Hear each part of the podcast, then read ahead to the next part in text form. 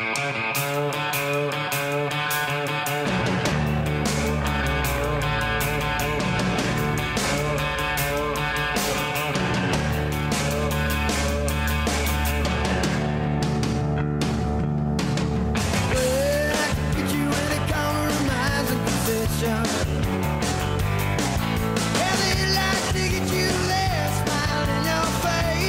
Good morning, 739 News Radio 92.3. I'm Andrew McKay. It's Pensacola Morning News. Chip Simmons, Sheriff of Escambia County, is with me here in studio. Sheriff, welcome back to the show, sir. Good morning, Andrew. How are you? Hey, great. Always good to have you. Let's start with this something that happened that started within the city of Pensacola but moved its way out into the county. We had a, I guess it was a car theft, a truck theft at a Circle K that the, you know, the owner of the truck left the truck running apparently. And then when somebody took off with his truck, he decided to solve this problem by jumping in the bed of the truck. And then the guy started shooting at him. And eventually he jumped out and nobody was hurt, thank goodness. But then this wound up crossing into the county where you guys got involved, right? Right. Yeah. Um, you know, the the victim in this case, and again, we don't want to we don't necessarily shame or blame the victim, but I mean, you can't leave your car unlocked and running with a gun in it. You know, and if you wanted your car so bad that you're desperate enough to jump in the back of a pickup truck, uh, you probably should just lock it. Here you go, turn it off, lock it. However, we can, we can also say that sometimes in the heat of an unexpected circumstance, citizens will make the maybe the unideal choice. Well, I mean, I'm not saying I wouldn't try to, try to retrieve my car. I'm, Yeah, I'm my, what I'm saying Chip- is, I Chip would Simmons is I different would- from Citizen I would X. Stop that! I'll try to try to lock my car door.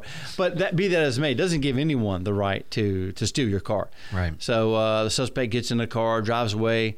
Victim jumps in the back, and suspect finds a gun in the car, as my understanding, and then fired a shot or two at the victim. So we're dealing with a, a, a obvious dangerous person. I mean, this guy's stealing cars, using guns um, and and he needs to be stopped. So our deputies doing a great job that they do. Uh, found the car because obviously we work very well with Pensacola Police Department, and uh, description was was broadcast. We our deputies were on the spot, found him, tried to stop him, and as criminals do, didn't want to stop until we uh, forced the stop, if you will. Uh, so we, we we turned him a little bit, turned the car a little bit, bumped it, because we had to get this guy off the street. And then ultimately he, he tried to get away, but we arrested him. So, yeah, I, you'll probably talk a little bit to um, the PPD about the actual circumstance, but I'm just I'm just telling you that uh, you know you're a bad guy. You're using guns. Uh, try to get away. We're gonna do what we can to stop you. So we arrested 40 year old Aubrey Grandison. And and you know, you and I have talked many times about chase policy and how it, it seemed like for a while you guys were much more on the you know let them go catch them later you know because chasing is inherently risky to everybody, but more recently you've been involved in more chases. Have you made a departmental shift in your thinking about whether it's appropriate to go ahead and pit the cars and get them done right now? Well, you know, one of the first things I did when I was elected sheriff was we take a look at our pursuit policy. You know, I was over operations, but I wasn't over the agency. Um, and and uh, we started looking at some of these things, and what was happening is we noticed that some of the same people kept running, and they and they felt like they were they were free to just run, and if they if they did that, that we wouldn't pursue them. So we still have a set criteria. I, I had a meeting again last week with my lieutenants, and I told them if if if there's a bona fide threat to the, to the community, then you stop the car, and if you can if you can chase the car, you can what we call pit the car. You know, uh, to try to turn the car and get it stopped as quickly as you can, because my my intent is to stop them quickly so that they don't endanger uh, the citizens of Escambia County, and and our guys have done a, a fantastic job with that. And again, that's not to say that there are chases that we won't engage in. I mean, our lieutenants have the the authority to cancel a chase, and and I won't criticize them over that. But I also tell them that uh, there's a cost to doing business, and if it's a, a dented fender or two, we're going to get these felons off the street, and I, I think that's what you're seeing. You know, we see uh, football teams continuously do ways of celebrating like great defensive plays, you know, and uh, we saw like the, the jokes online with the F 22 Raptor that had the picture of the balloon. On the, I, I feel like there's got to be a little sticker for successful pit maneuvers that maybe can go on the side of the cruiser. Are we? Well, you know, I mean, I, I think in any profession, if you're good at something and you do your job, then there's a little bit of a, a satisfaction there. I'll, I'll leave it at that. All right, all right, fair But I can tell you, having been in a in that in that car seat. Uh, when you've got a bona fide bad guy Yeah. that, that needs to get off the street, uh, uh, there is an adrenaline there. There, there is a, um, a you know an attempt at at making your community safer, and, and that's what you want to do. I, I don't I don't want to make it sound like there's no danger involved because these are people with guns. Sure. You know, these are people that, if, if, if the chase goes wrong, can can get the you know can end up in a spot will put you your life in, in danger, and that happens uh, at times in law enforcement. But you know what? Uh, our our men and women are out there day and night and, and, and they're risking their lives and they're, they're they're doing what they think and what we all think is better for the community. This might be sort of a detaily question, but because you and I have talked about this so much recently, and you know we've talked about bumped fenders and you know having to you know buff out some dents and you know fix. I mean, it can be a, a fairly substantial amount of damage to cars, and it makes me wonder: Do police vehicles, sheriff's vehicles? I don't think ours do, but you tell me. I mean, is there some kind of a enhancement or package that would allow them to do that without damaging the car, as in some kind of a bumper guard or an enhance, you know, like. I, you know, I, I don't know. I think about movies, but there's all kinds of things you can put on the external of cars, and it seems like this is happening enough. Maybe it's more cost effective to amp up the car's capabilities rather than always having to fix them later.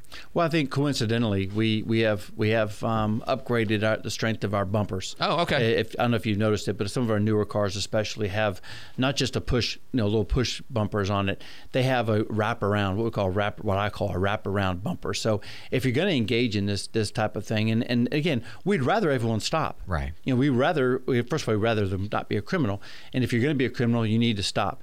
Um, in the past, what, what what they've done is they've tried to again run a red light or a stop sign, and they think they're being cute.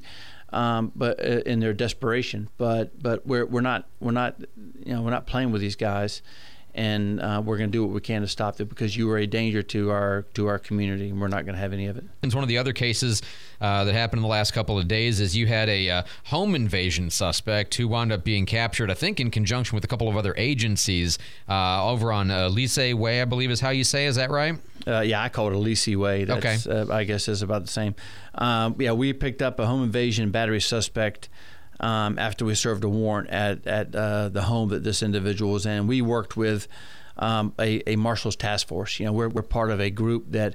Um, if, if there are people that we've always wanted to get off the street or someone maybe from some other jurisdiction is in town, uh, the sheriff's office, the Pensacola Police Department, Marshal Service will will join together and go knock on these doors and sometimes kick in these doors and, and get these bad guys. So we were able to get 18 um, year old Joseph Sanders uh, and take him into custody after he barricaded himself inside the, the house. But uh, that doesn't necessarily work. If we have a warrant on you um, and the judge orders us to take you into custody, if it's a felony, if it's something very serious, um, then, then we will. Uh, we'll do what we can to take you into custody. Very good. One of the questions that I had been asked to ask you, and I wanted to do it, is because uh, you obviously saw this horrible story in Ohio with the train derailment and you know concerns about you know these dangerous materials and all of the things surrounding that. We've had things like this in Escambia County, not to that degree, but we've had you know some minor uh, and sometimes not so minor incidents with trains.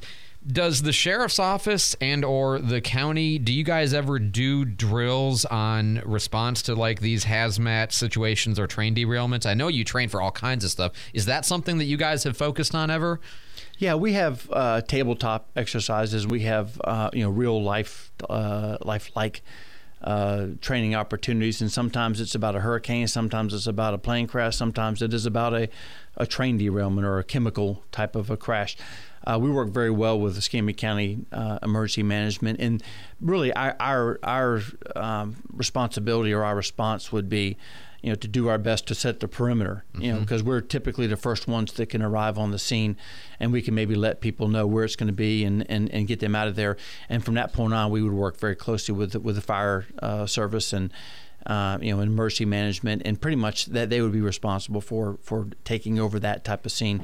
We would just be in a supporting role. But we, yes, the answer is we do have training, but uh, I will tell you that how, do you how do you train for something like that? You know, sure. how, how, do you train for a Pensacola NAS terrorist attack? You you do what you can. You you you imagine what if this happened, what if that occurred, uh, but nothing ever goes exactly according to plan. So you have to be able to. What I'm trying to say is you have to be able to improvise.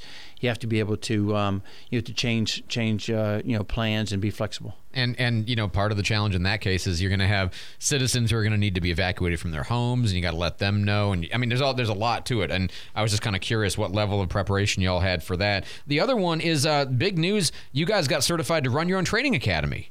That's it. That to me is huge news. I, I, tell you, anyone that's been in law enforcement for a while, certainly in the local area, to me that's that's a big deal. Mm-hmm. Uh, ever since I was a, a, a, young police officer, I actually went and uh, to Corrections Academy and Police Academy at Pensacola, then junior college, and and I always wondered why the agency didn't have their own. Because what happens is um, to have a regional area, and I'm not I'm not you know casting any shade on anyone that we've used in the past. They've they've obviously trained me and, and, and the men and women that have been working at the sheriff's office for decades. Right.